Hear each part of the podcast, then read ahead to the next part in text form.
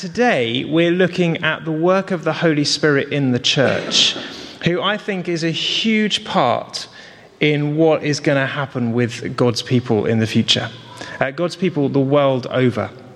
God's people, both here uh, in St. Mary's Clapham and also those uh, facing persecution even today for their faith in Jesus. And so we're going to be looking at the Spirit of God. And as we do so, uh, let's pray. Father, we thank you. We thank you that you are our perfect Heavenly Father. We thank you for sending Jesus, your Son, into the world to die for all your people. We thank you for the promise of your return, and we thank you that you have given us the gift of the Spirit, by whom we may know our identity as sons and daughters of God. So inspire us, encourage us, and teach us this morning, we pray in Jesus' name. Amen. I love the Holy Spirit. I really love the Holy Spirit. And it's funny because that's a phrase we don't hear very often in church, do we? We'll speak of our love for God quite easily. We'll sing of our love for Jesus in, in many, many songs. But it's very rare that we hear people say the words, I love the Holy Spirit.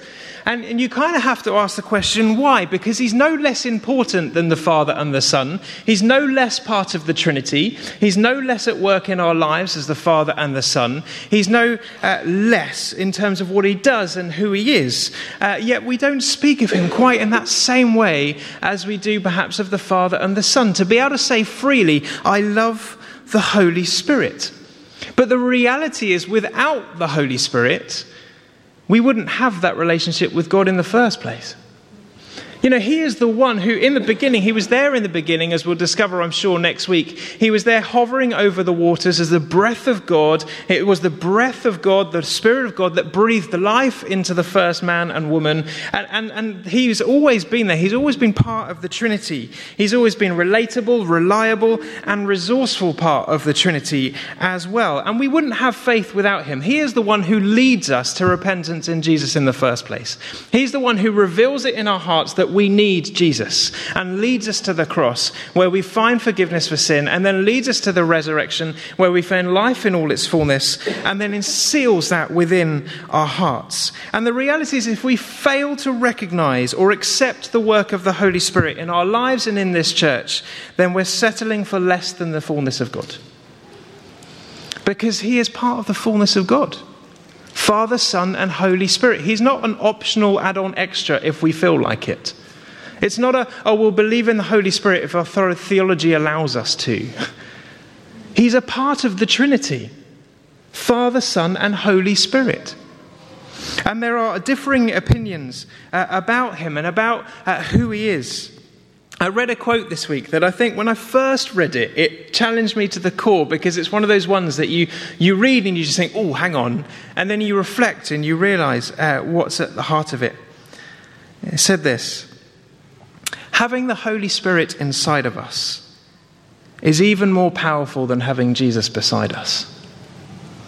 Now, hang on a minute, you're thinking, hang on, Jesus is central to all. Absolutely. Jesus is the center, the cornerstone of our faith. Everything in our faith hangs on Jesus. As we discovered in Alpha on Tuesday, the resurrection of Jesus is the cornerstone of the Christian faith, it's the linchpin that holds it all together. But when you hear the passage we just heard in John, what, jo- what Jesus is saying to his disciples is, I have to go so that you may receive the Spirit. And when you receive the Spirit, he says, You will know that I am in you and you are in me. I am in you and you are in me. That's an incredibly powerful thing for Jesus to be able to say. And for us to be able to say that the same power that raised Jesus from the dead is the same power that lives inside each of us. That's pretty incredible. So we still have Jesus walking beside us. We still have the Father's arms around us, absolutely. But we also have the Spirit of God inside of us. It says in Scripture that we are temples of the Holy Spirit, that He dwells within us. It's an incredible truth and reality that we live for. Many, many people have tried to define the Holy Spirit, and it's a very, very difficult thing to do.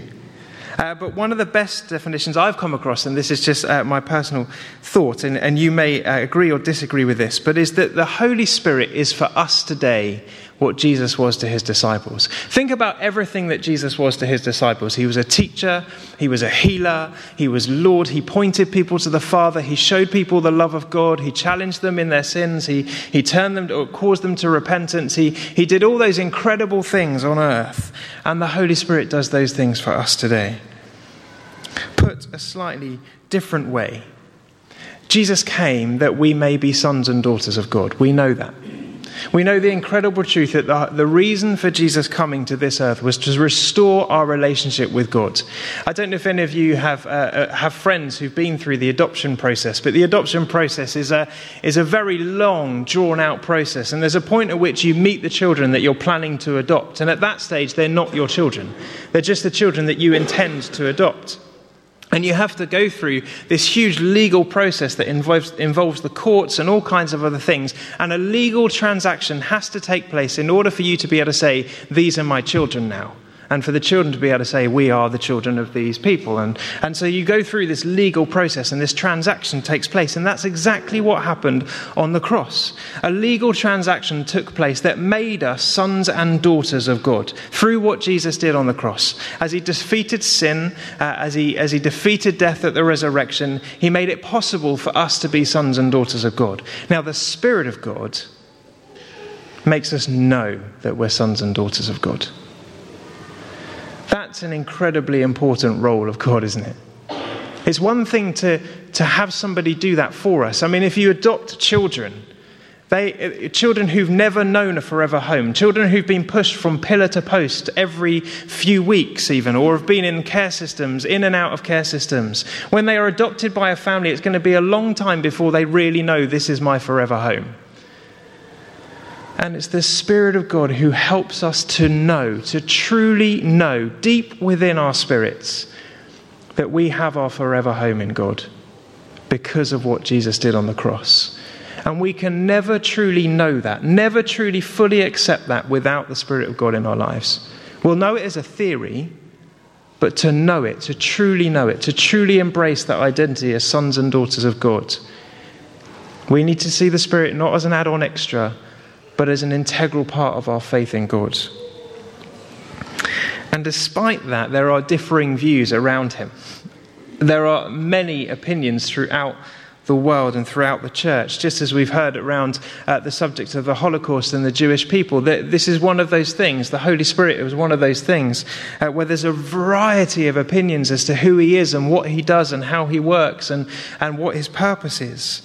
Uh, notice, I, I, hope you've noticed, I'm referring to him as a he. That's fundamental, that's biblical, that's scriptural. He is a he, not an it. He's not a thing, he is a person, a relatable part of the Trinity. And there are those who would say that the Holy Spirit was just for the New Testament church, that his job was to get the church off the ground and then there's no need for him anymore. Well, for me, that's, that's kind of like saying Jesus died for the people who were there at the time, but not for us that seems ludicrous. I, have never known God to be a God who'd give himself for a time and then just withdraw himself and just say, oh, I've done enough of that now, you're on your own, folks. I don't think God works like that. He is a God who loves to give to his people. He is a God who loves to be in relationship with his people, and he knows. And Jesus said very clearly, I am sending you the Holy Spirit that you may know. Now, it wasn't just the New Testament church that needed to know that they were sons and daughters of God. We need to know that we're sons and daughters of God. So the Spirit of God is still at work within the church. He's still alive and well and working fully, I believe, in the church of God. But the things that we saw happen at Pentecost are still happening the world over today because he's still that spirit.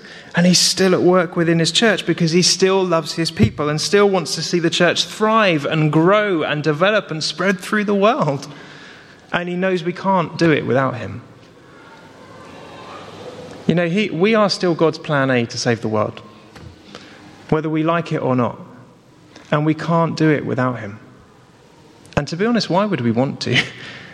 Why would you want to try and do it without Him? And so He sent us this incredible gift of His Spirit. There are also those who see the Holy Spirit purely as functional, that he has a function and a purpose. There are things that the Holy Spirit does. And that's true. There are things that the Holy Spirit does. He does have a function and a purpose. He is a very practical part of the Trinity. He does give us gifts of the Spirit so that we can use them for God. He does do uh, very practical things. We can rely on Him to help us with certain things. We can rely on Him to, to equip us for certain things. But it's much more than just about a functional part of the Trinity. He is a relatable, personable part of the Godhead. And do you know what? Nobody knows you better than He does. Nobody knows you more intimately than the Spirit of God. And so, if we just treat Him as functional, we're missing out on the greatest relationship there is. As Christ in us, the hope of glory, that knowing that we are His that comes from the Spirit. And if He's just functional, then we're missing out on someone relational. There, there, are those who would say that we don't need the Holy Spirit today because we have everything we need in the Word of God. And that, I'm going to say that's true to a point. The Word of God is central to everything we do. Everything we need to know of how to live a righteous life and be right before God is in here. This is the God breathed Word of God. You know, this, is, this is breathed by the, the same breath of God that breathed over creation. That every word in here, even the bits we don't like, even the bits we find challenging and difficult, even the genealogies that list on for hours and hours, are all God breathed, all spirit inspired words. But suppose I gave you today the autobiography of a celebrity, and you read that autobiography from cover to cover. Now, by the time you got to the end, you'd know quite a lot about that celebrity. You'd probably know where they were born.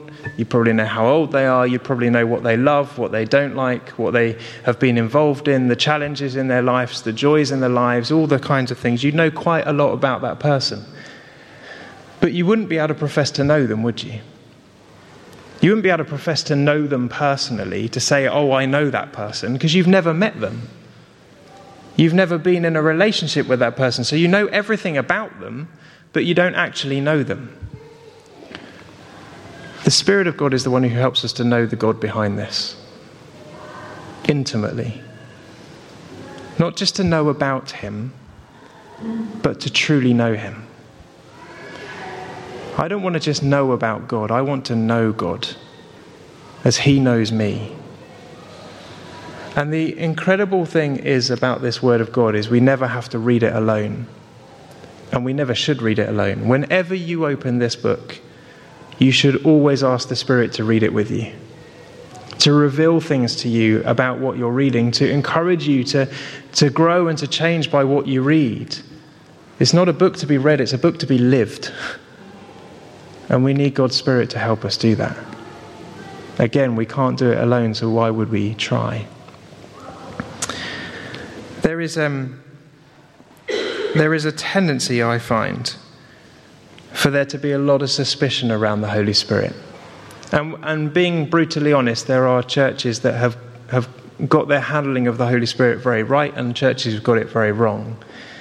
And I often find that when I go around different churches, that there are a number of people who are a bit like um, a group of deer. Uh, uh, this is a weird analogy, but bear with me. I hope it will make sense. Uh, when I was due to be doing a talk on the Holy Spirit actually a couple of years ago. Um, I was uh, on a quiet day in a beautiful setting, beautiful surroundings. And I just went for a walk in a bit of free time that, that we had in the afternoon. And I just said to God, just give me a picture of what you want to say to your church about the Spirit. And as I said that, I walked round the corner and there was this beautiful herd of deer. Uh, there were about eight or nine of them, I think, and they were, they were just stunning. And they were just sitting there, standing there, eating grass and, and milling around. And then one of them spotted me, and its head was up. And then suddenly all of their heads were up. And they were looking. And all the time I was standing at a distance, they were fine. They were just, they just, they were aware that I was there, but they knew they weren't in danger. And then I started to try to move closer. And suddenly they looked a little bit more wary. And as I got closer, one deer darted off And then I got a bit closer and another darted off. And before I could get within even 20 feet, they'd all gone. Now, I meant those deer absolutely no harm. I was going to do nothing to harm them. They didn't know that because they didn't let me get close enough. They were so wary of me, they just darted off. And I think that's how so many people treat the Holy Spirit that they're wary of what he might do or who he is or, or how he might act, and so they keep him at arm's length and they, they keep their distance, and if he gets too close, then they close off and, and they're gone in a shot. So let me just say, I was going to do a talk on what does the Holy Spirit do, but I think I might do a talk on what he doesn't do, in the hope that it might help us to see what he does do, if that makes sense. In my experience, the Holy Spirit doesn't do anything to harm you. I've been in situations where um, people have been doing some crazy things in the, in the spirit, uh, jerking. I've seen people fall over. I've seen people get, you know, uh, really quite violently shaking. But you ask them afterwards, and none of them have ever been hurt. None of them have ever been hurt by what he's done. He would never do anything to harm you. This is still God we're talking about. This is still God. And so he'd never do anything to harm you. He'd never do anything to pull you away from God. The Spirit's, one of the Spirit's purposes is to draw us closer, not to push us away. And often we push ourselves away because we don't want to let Him in, because we're afraid He's going to do something that's going to pull us away from God. But He never would do that. Yet we treat him with suspicion. In my experience, he'll never do anything inside the box. you see, we have a tendency to put the Spirit of God in a box, and that box tends to vary in size depending on our experience, but also on our Britishness, if I can be honest. the Spirit of God does not operate inside a box. So we can't say he'll definitely do this and he'll definitely do that. Something he might have done four weeks ago, he may never do again. Something he's never done before, he may do us to comp- catch us completely by surprise. But whatever he does, it will be good. He doesn't do the same thing for everyone. You see, God is, is universally for everybody. But he knows the individuals, he knows what makes you tick. I think I've probably shared this before that I uh, went through a phase in my life where I felt nothing of God. I didn't feel that He was close at all, and it was a really painful time for me because I base a lot of what I do on how I feel. I'm feeling that God is close. And I went through this season and I just delved into God's word and I read God's word every day and I prayed every day, even though I felt nothing. And I said, God, okay, I'm trusting you know what you're doing. And I, I, trust that this is going to come to an end. And then I just uh, sense from God, yes, it is, and it's going to come to an end on uh, whatever date it was. And I was leading a youth camp at the time. And uh, as I was leading the young people, I was, I was, speaking, and halfway through the talk, I felt it was right to completely stop everything I was saying and share that I'd been going through a difficult time with God, which, as, as a youth leader, was for me quite radical. So I shared, my, I honestly said that I'm struggling with God. I'm struggling to feel that God is close. I'm struggling to feel that He's there.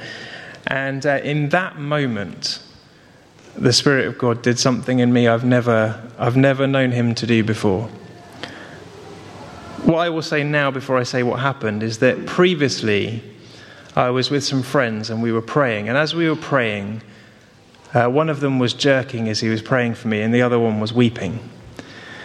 And I said to God, the two things I never want to happen to me are jerking and weeping. At that camp, the Spirit of God fell on me afresh. I wept like a baby for an hour and a half, and I was jerking. Do I mind? No. Did it hurt? No. Does he know me better than I know myself? Yeah. And it's not the same for everybody. And my experience won't necessarily be your experience. I had a friend who was at a conference and uh, there was a time of waiting on the Spirit, and he was waiting for his big moment, you know. He was open to whatever God wanted to do in him. And everyone else around him, incredible things were happening. He was seeing God do amazing things in the lives of everybody except him. Other people were weeping, not him. Other people were crying and laughing, not David. No, not him. Other people were falling over in the spirit, not, not him. Some people were being healed, not him. And then uh, so the person on the stage was explaining kind of all these things that were happening, and he said, And for somebody here, the Spirit of God is sharpening your mind. And in that moment, without even thinking, having thought about it for two hours before, there was a decision that David had been struggling with for months and months and months. He'd prayed about it, he'd asked other Christians about it, he'd read the Bible, he'd sought prayer, he'd done loads, he'd done everything he could to try to find the will of God. And in that moment, the Spirit of God renewed his mind, as Paul says in Romans, and he knew what he had to do. You see, it's different for everybody because he knows what we need but we put him in this box based on our experience and say, well, that's how the Holy Spirit works. That's not how the Holy Spirit works. The Holy Spirit works however he wants to work because he knows us. Galatians is a letter that I've, I've read many times. I love the letter of Galatians. I don't know how familiar you are with the letter of Galatians, Paul writing to the church in Galatia. And they had had, the, the Galatian church had had a very um, quite a similar experience in a way to Pentecost, where many people had encountered the Holy Spirit and had come to faith because of that encounter, because of what they'd seen God do. Uh, and for some of them, that was a surprise because some of them were, were, Jews who'd come to faith, as we'd been hearing about this morning. They, they were Jewish people who, who had a certain opinion about God. They had this incredible encounter by God, and then everything that they thought about God was changed in that moment, and they, and they saw that God was um, this relatable. Uh, personal God. And uh, Paul is writing to the Galatians in, in classic Paul way. He's heard that things aren't going quite as they should be going in the church. And uh, there's quite a lot about the Spirit of God in Galatians. But it's funny, no matter how many times I've read this, um, I'd never really kind of noticed these first few verses of chapter 3. But as I was preparing uh, this week, um, I just became really aware of them. Paul says this. The only thing I want to learn from you is this Did you receive the Spirit by doing the works of the law or by believing what you heard? Are you so foolish? Having started with the Spirit, you are now ending with the flesh. Did you experience so much for nothing? Is it really, was it, was, was it really for nothing? Well, then, does God supply you with the Spirit and work miracles among you by your doing the works of the law or by believing what you heard? What that shows me as I read that this week is we have a choice life in the Spirit or life with religion. The alternative to life in the Spirit is religion, is rules and laws and regulations. Yes, we have the, the rules of God. Yes, we have the commandments, and we live within those commandments because God knows what keeps us safe. And He lays those barriers down so that we can be free, actually. They're not fences to keep us in, they're, they're walls to protect us. But within that, Jesus came that we may have life, and life in all its fullness. And we, we want to be holy. We want to be right before God. It's right to want those things. But what Paul is saying to the church in Galatia here is you, you began your faith in the Spirit. So where is he now? Why are you trying to? You've seen what it's like to live in the Spirit, so why are you trying to live without Him now? You know you wouldn't have faith in Jesus at all if it wasn't for the Spirit, so why are you trying to live without Him now?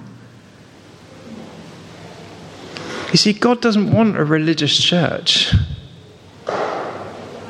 He wants a church full of people who love Jesus and who love the world because they love Jesus.